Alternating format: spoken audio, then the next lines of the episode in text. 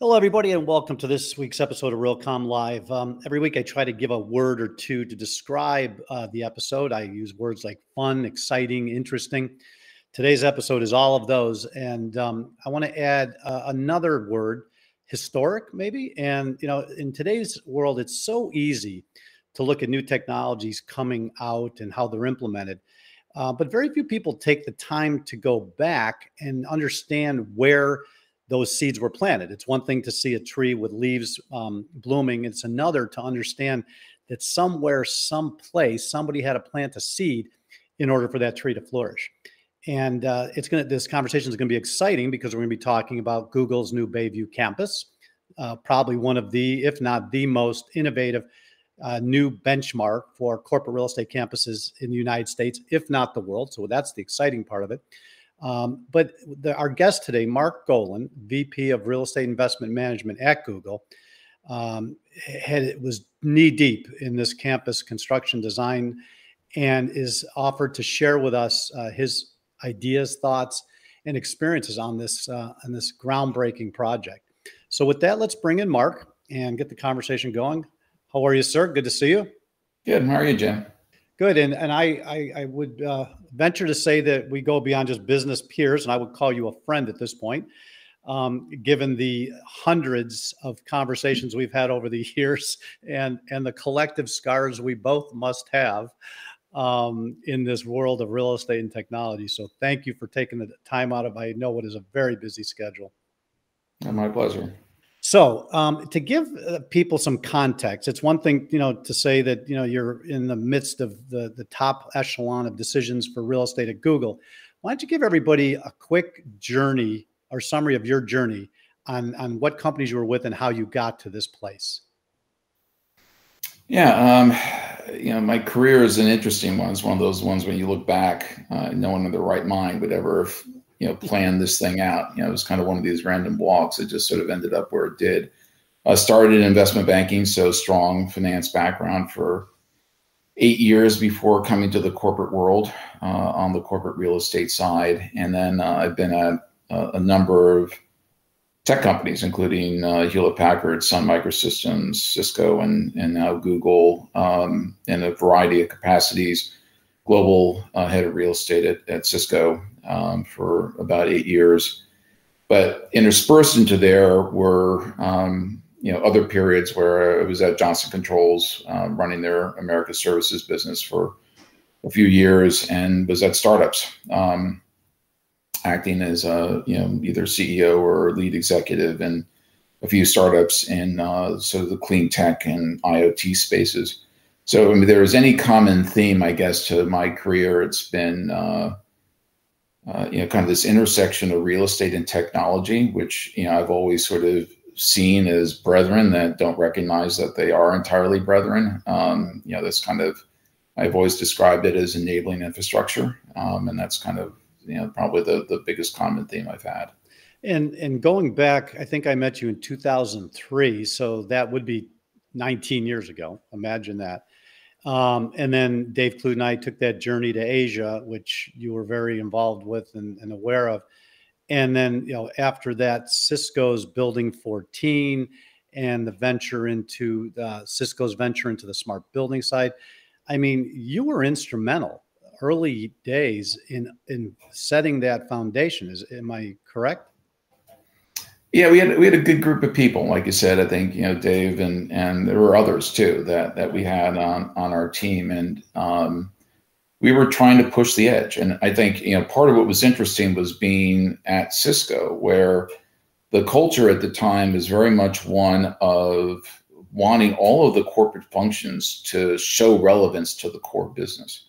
Right and I, I, found that it was very easy to actually find relative you know relevance to the to the core business at Cisco. It was just a matter of applying it to our domain where there was tremendous application. I mean, the whole concept of building systems convergence, which was at the the core of what Cisco did, was an obvious extension. Absolutely. But then, as you get to converge systems, you start to enable the smart building right? And then we enable the smart building. There are a lot of things that can kind of come of that. And so what you saw in the whole connected real estate area was really just an offshoot of those concepts and, and just thinking broadly about, you know, as we kind of move to convergence and then intelligence and sensors and whatnot, what does it do to the world of real estate and, and how can that, you know, again, be relevant to at that time, you know, Cisco's core business. That, that's really what it was about. Am I, as I'm hearing you speak, I'm thinking this should be like a four hour podcast because I mean, it, to understand the future, I think it is worthwhile to take a little bit of a look at the past. And if you would have told me 20 years ago, as we were setting off for Asia, that you and I'd be sitting here 20, almost 20 years later, and, and we still, I don't even think, you know, are out of the first inning. Uh, I mean, I, I think we're just now seeing some really big players over the last five to 10 years, but you know, from a general sense, a lot of the things that we talked about years ago and have been promoting our entire careers still aren't mainstream. Um, still still even no it's not. And, and you know as we were just discussing before we came online I, I, you know what i realized quite a while ago is this is not a technology issue. This is a standards issue. And Absolutely.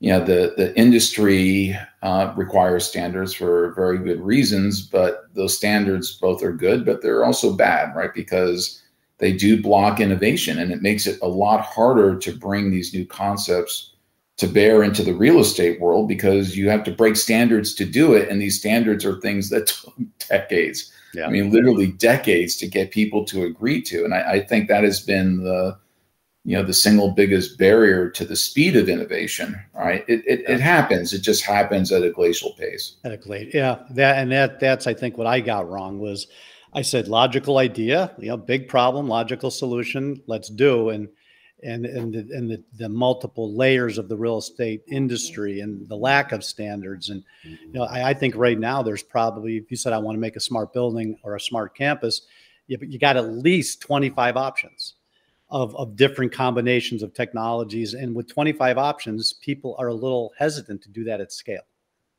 well, it's got to be there for 30 years. It's got to work and be serviced, right? And uh, anyone who's been in this space, knows people who have lost their jobs by being too innovative. Um, yeah, we don't say that on the show. yeah, I know. Well, it, you no, know, look, I'm joking. It, I'm joking. That is. No, I know. It, it's that's the problem. Is this stuff when it's in a building, it's got to last for 30 years. It has to be serviceable and it can't break. Right. And exactly. you know, so a company that may be innovative, if they're not around, and you put that all the way through your building, that becomes a problem. Absolutely. So let's let's pivot. Um, give me a little idea of what your daily activity is, or your daily activities are, uh, in relation to your role in real estate at Google right now. I mean, yeah, I mean, there's now and there's been over. I've been, at Google for a little over seven years, and my role has morphed um, constantly when I've been there, which is pretty typical of Google. So ran the entire Bay Area, and then we kind of created a development side to Google. And, and in classic Google form, we went from never having built a building to the largest office developer in the United States pretty much overnight. Um, and so went to to run the development team. And now I'm playing more what I'd almost uh, probably the best description of it is like a portfolio management kind of role within the context of the portfolio. So kind of looking at the asset class of real estate within Google and, and helping to really rationalize that portfolio, just given all that has been going on. And I couldn't think of a better person because with your background in technology and in what technology enables us to do, live, work, play wherever, right? And it took a pandemic to convince the whole world, you know, that we we do have some flexibility and fluidity. But I think your combination of skills are perfect for what you just described, right? To understand what real estate is valuable and why, and and what role does it play not just today but in the future you know? so let's go on to the campus itself. I think we got a couple photos. When did it start? Whose vision was it? You know what iterations took place? And um, you know how did you come up with this masterpiece that we're looking at? Yeah so i mean bayview is uh to say it's a long-term project doesn't quite capture it. Um, Bayview predates me, right? So when I came on board, which was seven and a half years ago, Bayview was already in design, just to, to put it in perspective. So Bayview and Charleston East, which is the other kind of what we call squome sort of structure that's over in the right by the Googleplex. Um, you know they're they're very unique to probably Google, right? In the sense that these were R and D projects, really plain and simple. Um, mm. You know, Google had never built a building uh, from the ground up, and as it started to become clear that it was going to be increasingly difficult for us to get the quantity of real estate with the quality that we needed for the company just through the market, and that we would need to move to the developed space um, at the time, Larry, who was still very much in the saddle as CEO, felt very strongly that he did not want to build just a standard building. That he kind of felt that that you know buildings were still indicative of thoughts and technologies that were decades old, and that if we couldn't do better than that, it just showed we weren't innovative. And so the idea was to think very, very differently from the outset and see how hard we could push the edge on a variety of fronts. And uh, the end result here is you know what you kind of see in Bayview and Charleston East. They are they're very interesting buildings. I think they're very cool. They are um, you know, but they are themselves, right? They I, I would not say that oh we're going to go build a zillion of these things. I think they are they are the result of the process that they followed, um, but they are unique. So obviously, one of the objectives being Google was to be innovative, right? So that's number one. What were some of the other high level objectives? Was ESG in play back then? Was sustainability, you know? Well, sustainability most certainly was. Um, you know, look, I, I, think, yeah, innovation just was on a whole bunch of fronts. I mean, Larry, you know, really felt strongly that innovation also had his a connection to economics and that he felt like any idiot could spend zillions of dollars to produce something unique Mm-hmm. But then it wasn't scalable. No one else could build it, right? Because you just took zillions of dollars to build this thing. So he felt for anything to have an effect, it ultimately needed to be cost effective so that it could be, um, you know, sort of scalable over time. The, the the concept, at least one of the concepts that we attempted to do at Bayview, and and honestly never really got to its full fruition. Larry just, you know, particularly in the in the California area, looked at a building and said, these things are rigid, right? You have curtain wall, it doesn't move. It's not adaptable. And, and it's not adaptable because you need this curtain wall to protect the building from the environment, but then that creates this boundary that you can't mess with.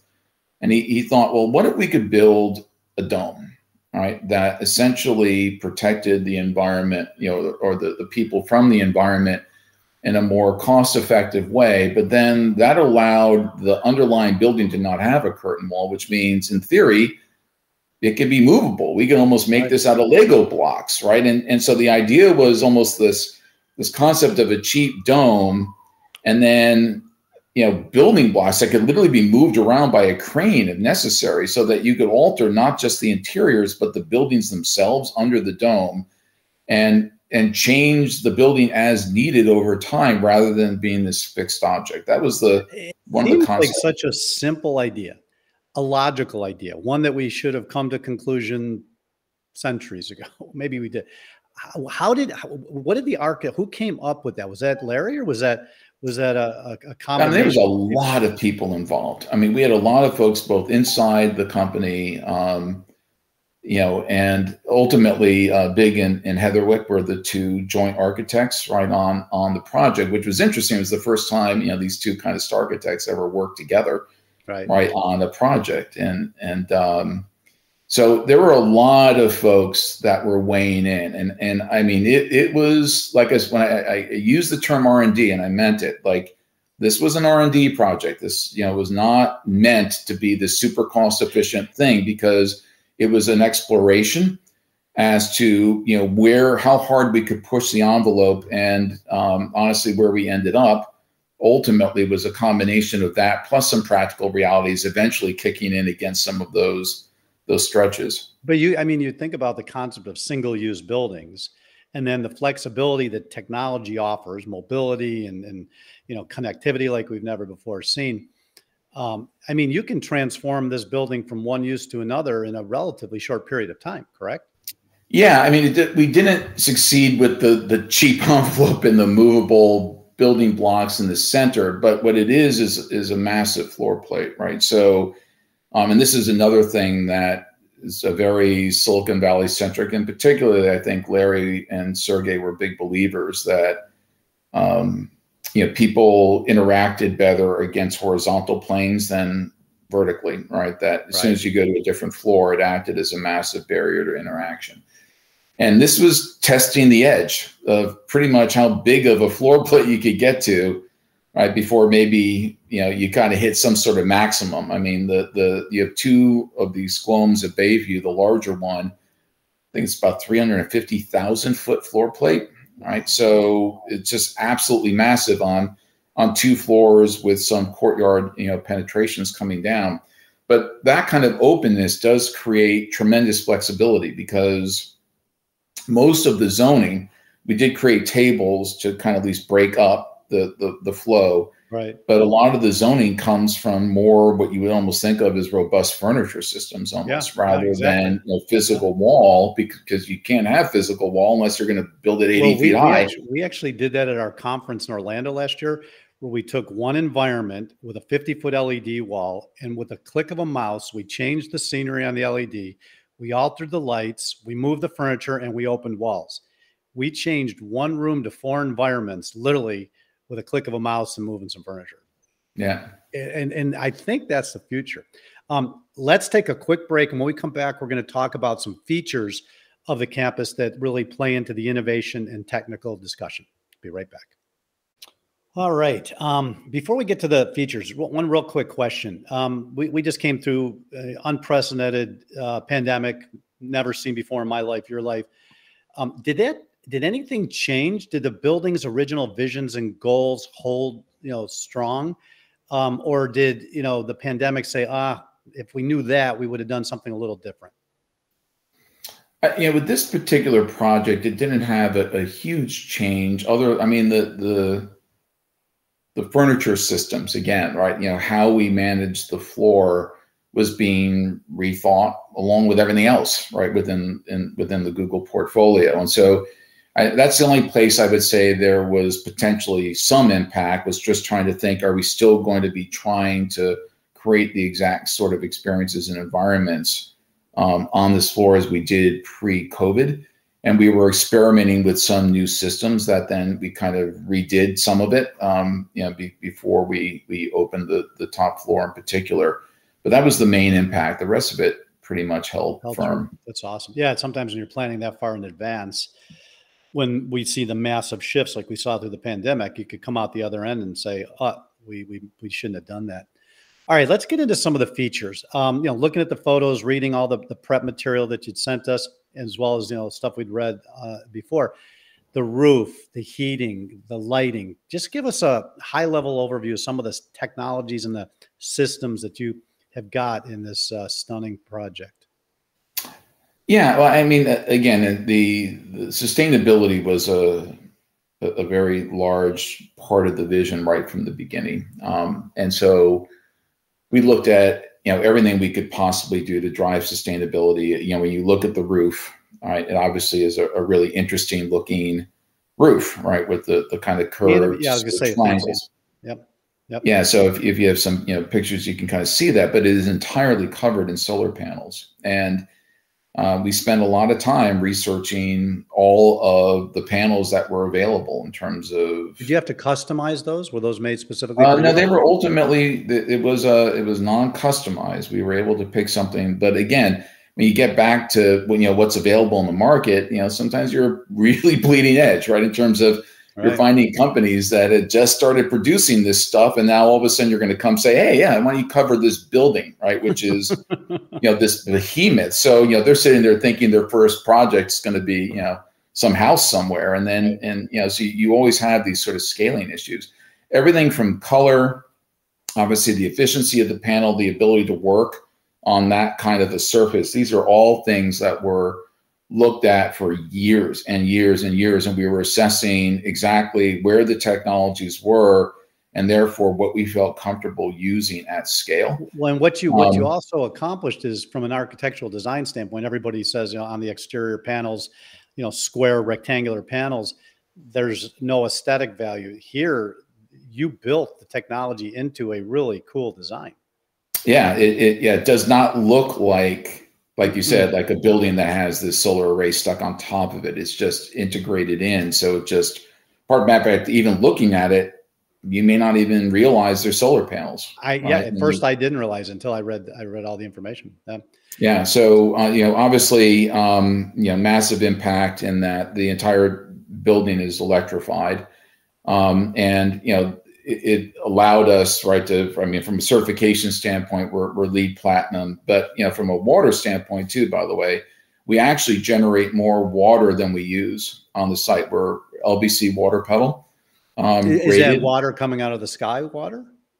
It's a combination of the the water yes coming out of the sky and um, are basically recycling the water within the facility both through gray water, but also through treatment. Um, that we've actually gotten to the point where, like I said, we actually return more water to the environment than the building actually uses. That's crazy. That's absolutely crazy. I mean, think about what you just said. I mean, and I've I've traveled a lot as you have, and I remember seeing some crazy, efficient, simple systems in Costa Rica, places where people had no choices, recycling of water nothing near as sophisticated as this, but what you just said, can you imagine if more people took that to heart and, and gave it the thought that it needed? Um, you know, everybody talks about energy. I talk about water just as much as I talk about energy. Um, well, I mean, I, as you may be aware, Google has made a commitment to not only be carbon free by 2030, but we have a water commitment that we will actually, across our entire office system, um, return more water to the environment than we use in a similar time frame.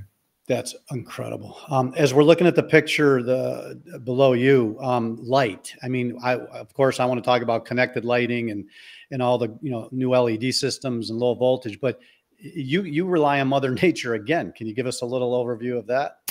Yeah, I mean, one of the big things was was the control of light in the environment. When you talk about a dome, I mean, in the beginning, if you think about a glass dome, yeah, we would have had plenty of light and plenty of heat and plenty of glare and plenty of everything, right? And so it was very clear that just a straight glass dome was not going to work. And you know, what we created were these openings right around the dome that let light in um, generally, you know, again, if you have a north face, you don't have to worry about blinds at all. But we, you know, we didn't want straight sunlight hitting people's desks, so we do have some blinds that help manage that process in areas that aren't a north face. But the end result is 100% of the desks have access to both natural daylight and views. And when you're in that building, particularly on the the top floor, uh, there are no lights needed during the day. I That's mean, it, it is pretty much 100% lit by uh, natural light. I mean, you have some accent lights and some desk lights if people really want it, but honestly, you don't even feel the need to use it uh, because you you have such not just access to natural light, but natural light that is done in a way that isn't glaring and and obnoxious, frankly. Um, and that that was there was an insane amount of time and effort put into to having that happen. Think about how different that is from about 98% of every other building you've been in. I mean, so far your water statement, your electrical generation statement, and your natural lighting statement, those three things would be phenomenal each unto their own, but combined, um, I mean, you you basically your R and D proved it can be done at scale. Yeah, and it, I mean, it kept going. I mean, with materials, right? We we have over three thousand products that were tested um, to make sure they were non toxic, um, and then you know, from a construction standpoint, we had 85% construction diversion in terms of any of the waste from the construction project. Um, I mean, you know, it was the, the, again sustainability just at the the core was just part of the ethos that we had. Uh, geothermal, it is the yeah. I was going to say before we run yeah, out of time, the largest geothermal, yep. geothermal system in North America. Um, it eliminated a half of our carbon emissions just through geothermal and uh, 90% of the water that's usually used for cooling was eliminated as well. So, just real quick, high overview geothermal dig holes in the ground, run liquids through pipes to create heating and cooling, correct? So, yeah, this thing sits right by the bay. So, the entire project was built on piles. So, you, I mean, you look at the size of this thing, you imagine how many piles they are. Every single one of those piles were geothermal piles. Wow. So, um, they were driven, I forgot exactly how deep into to the ground with piping so that we're able to do natural cooling, right, and or heating, right, by mm-hmm. using geothermal energy, right, into the system. It, it has an enormous impact on. And re- on repeat the savings amount again. I mean, it, it was again, we half of our carbon emissions, right, were eliminated, and like I said, ninety percent of the water for cooling. Wow. The the solar alone, by the way, is four megawatts. And I'm assuming there's 000. a massive battery storage someplace. Yeah, so not as much. No, we didn't go with the batteries as much. I mean, I, I, again, I think that's that's a technology that's going to be really interesting as you know we kind of move forward because that's obviously the the big thing is what do you do at night or um, you know whatnot. But uh, uh, you know, we didn't focus as much on battery storage, honestly, as you know. Again, if you think about it, most of our use is during the day, so for the most part, we had sufficient solar there to to drive most of the building. You know, we we're going to run out of time. We didn't get to the in-building wireless conversation. We didn't get to the smart building conversations.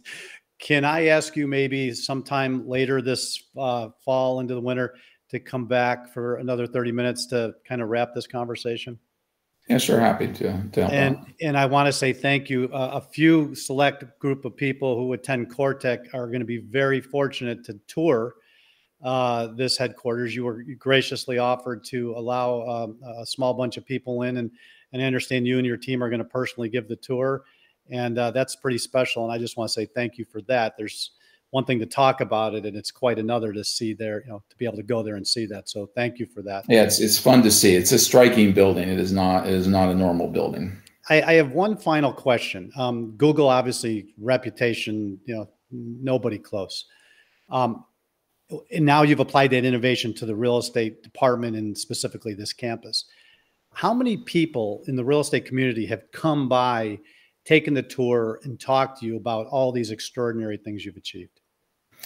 I, you know, quite a few, but it was limited. And you know, obviously with COVID um, was a big problem. And then even when we started to reopen, you know, there was always the concern that we can control you know sort of the environment from our employees or vendors but not as much external so you know it's really just recently that we've been opening up a lot more in terms of allowing guests again to kind of go through the building.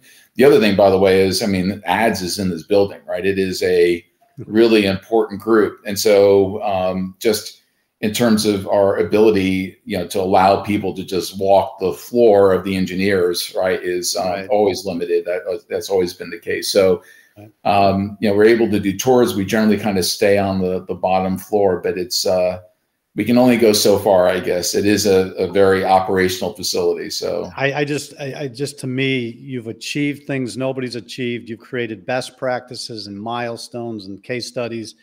It would just be terrible for people not to take advantage. And hopefully, more people will, you know, after this today, will watch this episode. Few people will get to go on the tour, but um, you know the, the, the work you've done needs to be shared so others can learn and and um, take advantage of your willingness to create literally an r&d project you know uh, which yeah is, there, there, are going to be some other buildings too that are either up i mean the 1212 building that i don't know if you've seen that that was the first thing we put up but the mass timber building that's now just finishing up caribbean. We're going to have a lot of very interesting projects for people to kind of take a look at that that are quite different from Bayview, but achieve results um, in different ways and in some cases much more cost effectively. So um, I was talking to Emmanuel Daniel from Microsoft at the conference, and I jokingly said, "So uh, is there?" I always had you know a desire to have my office in a treehouse, and, and about a week later, he sent me some photos of you know Microsoft has got an office set with the treehouse. So hopefully you've got tree houses someplace in your future. well, the mass timber building is, uh, you know, I'm sure you, have obviously seen these things before, but yeah. you know, this particular one is done in a way where we have exposed the wood uh, to a very large degree, and it, it's sitting in a location with just spectacular views. So the combination of the views and the warmth of the building is it's definitely something did, to see. When you did that project, did you uh, talk to the folks at UBC, University of British Columbia in Vancouver? Yeah, I'm, I'm sure the team has. We have yeah. we have done a tremendous amount of research on on mass timber across the board. Um, they they, they built a residence. They built a residence at timber that got quite a bit of attention. So Yeah, no, it's a really exciting area right now. Um, Who'd have you know, thought, right? Getting a lot of attention. We're going back yeah. to log cabin skyscrapers. yeah, no kidding. I mean, you you you can get awfully high at this point. It's uh, and again, when when done right, uh, you know, again, the warmth of it is is incredible. Is striking. We had uh, you know, our CFO, um, you know, walk through the mass timber building and literally was like, mine, like just done yeah. Like we're taking this building over.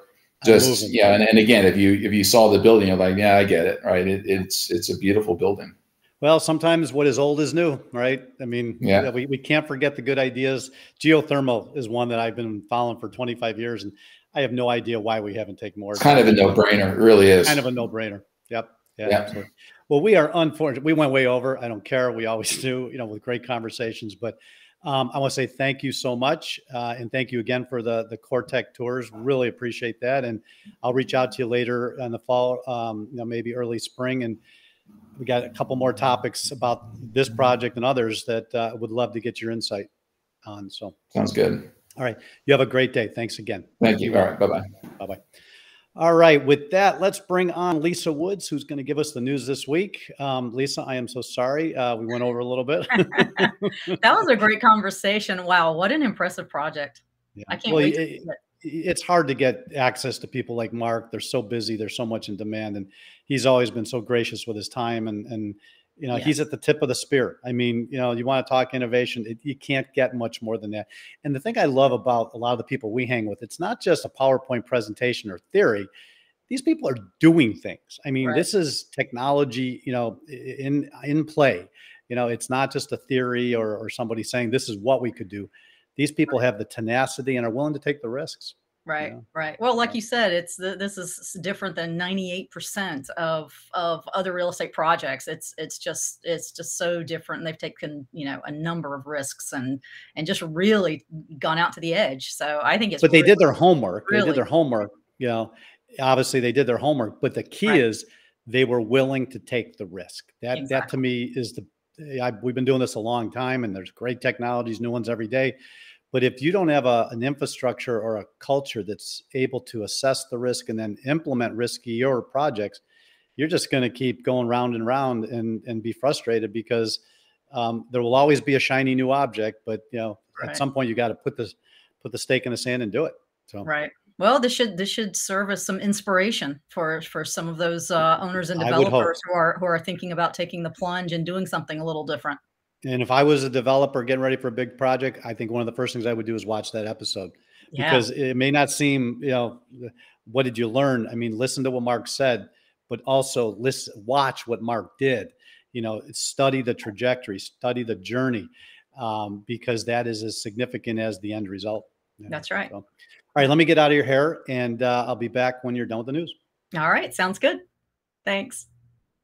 As all of you know, our weekly briefing newsletter goes out every Thursday with the top seven to eight stories impacting commercial and corporate real estate and technology. And then in this news segment, we highlight a few of those articles that we think you might find important. So our lead article this week is from McKinsey and Company and making the workplace magnetic again and what role technology, data, and customer experience plays in that. So this article focuses on the results of two recent surveys that McKinsey and Company conducted. The first, they asked more than 25,000 US workers about their experience with remote work. In the second survey, now it went to 12,000 people from all regions and occupations and beyond the typical office worker. They ask about how much flexibility matters for people reentering the workforce. The results of the surveys led McKinsey and Company to three specific points, and the article dives into detail on each one of these.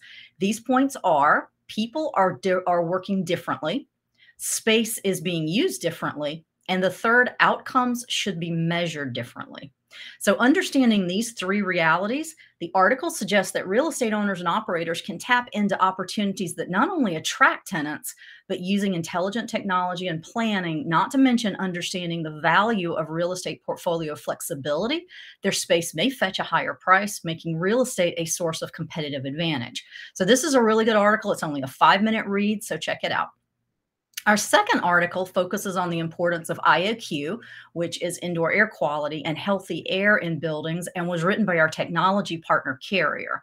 The article sets out right away to, defer, to define its purpose, and that is to help building owners, facility managers, and engineers frame the right questions in order to appropriately assess and optimize indoor air quality. It takes the reader through seven important steps toward healthier air, regardless of the age of the building, the condition of the HVAC equipment, or the complexity of the built environment. Some of the questions owners should ask themselves may not be as intuitive as you think and range from the simple, like what are the goals of ownership and what problems are they trying to solve, to questions of the assessment of occupancy levels, identifying tax incentives, and evaluating service and maintenance plans. This is just a three minute read and has a lot of good information. If you're interested in air quality for healthy, sustainable buildings, you'll want to make time for this one. Finally, our last article spotlight is about the U.S. General Services Administration, GSA, in collaboration with the Department of Energy, has recently announced a new request for information regarding technologies in the market that will help achieve net zero carbon buildings. This is significant because GSA and DOE are coming together seeking help from the industry on identifying technologies that help the GSA's greening of their footprint. And through the dollars that are provided in the Inflation Reduction Act, their hope is to transform federal buildings into high performing, high tech test beds for clean energy innovation. The article provides the details around the specific technologies they're looking for, as well as deadlines for the RFI submissions. So go to our website in the news section or grab the newsletter that went out yesterday. Also, in the news this week, just a couple of things I wanted to mention. Procore is expanding digital twin partnerships through an integration with Willow. Middle Tennessee State University's Glass House marks the largest smart window installation in U.S. higher education. Another article on startups. Startups shed over $42 billion in value. And finally, nearly half of corporate real estate heads are increasing flex space investment. There are probably one or two other technology articles that I didn't mention today, so take a look in your inbox when you have a when you have a chance, or go to our website and click on the news link. So, Jim, yeah, great, great job, Lisa. And I'll, I'll, tell you what I get out of the news more and more every week is that we are absolutely in the midst of four, five, six different paradigm shifts all happening at once. You know, we got all these great technologies coming, but some of them were built for models where people were in the office five days a week, you know, eight to 10 hours a day. People right. are looking at flex space, hybrid space, you know, and that's just as a result of the pandemic. So we're starting to see people really think about, you know, who comes in and when and for how long. Mm-hmm. What do they mm-hmm. expect when they get there? And then on top of that, we've got this carbon challenge. Um, there and, and, quite frankly, I think it's a challenging time for building owners and operators because they got things flying at them from every angle. You know, right. and the question is, you know, where do you prioritize? You got a dollar, you know, to put into a building where do you put the first nickel and then where do you put the second quarter you know and it's right. uh, it's not always an easy decision so hopefully right. we can help sort through that um, so thank you lisa for the news and um, before i wrap up the show let's hear from our final sponsor and i'll be right back access manage and measure your entire facilities portfolio fm systems all-in-one workplace management platform enable facilities corporate real estate security it and hr professionals to maximize the use of their facilities, manage real estate costs in a smart way, and ensure employees and visitors have healthy, safe, and inspiring workplace experiences. Plan against an ever shifting, unknown world of work with FM Systems. All right. Uh, thank you to Mark, busy guy. Uh, really appreciate him taking the time uh, to tell us about Google uh, and their new campus, um, and then also uh, you know give us a little preview what a very small group of people are going to see uh, if they're lucky enough to get into that tour for our CoreTech uh, event coming up in mid-November. So one of the things we didn't get to talk to Mark about was the wireless, which we're going to have him back on. You know, and he was telling me earlier that you know they're having some struggles with Wi-Fi and you know because it's such an open environment, conflicting signals and what have you. But um, in line with that topic of indoor build or indoor you know wireless 5G and beyond. Um, next week, we have got a great conversation with two very smart guys. So it's easy to get up and say, oh, Wi Fi is great, you know, 5G is great, let's do it. And it's quite another thing to understand. I've been on a, a conversation uh, for about six weeks now with some really smart people trying to unpack what 5G and in building wireless really is going to look like in the future. Uh, just to let you know, in an average cell phone, there's anywhere from 10 to 14 radios with different um, uh, frequencies and doing different things. And we're going to talk about that next week with two really, really smart guys John Morris, co founder and CEO of Balance Networks, and Chris Wixom, VP of Wireless uh, Commercial Sales at Corning. These are these are two really smart guys. So if you got any questions uh, about 5G and not just 5G but wireless in general inside buildings, you're not going to want to miss this episode. So with that, I say thank you to everybody that helped put this uh, together, and um, you all have a great day, great weekend, and we will see you next week on Realcomm Live. Be well.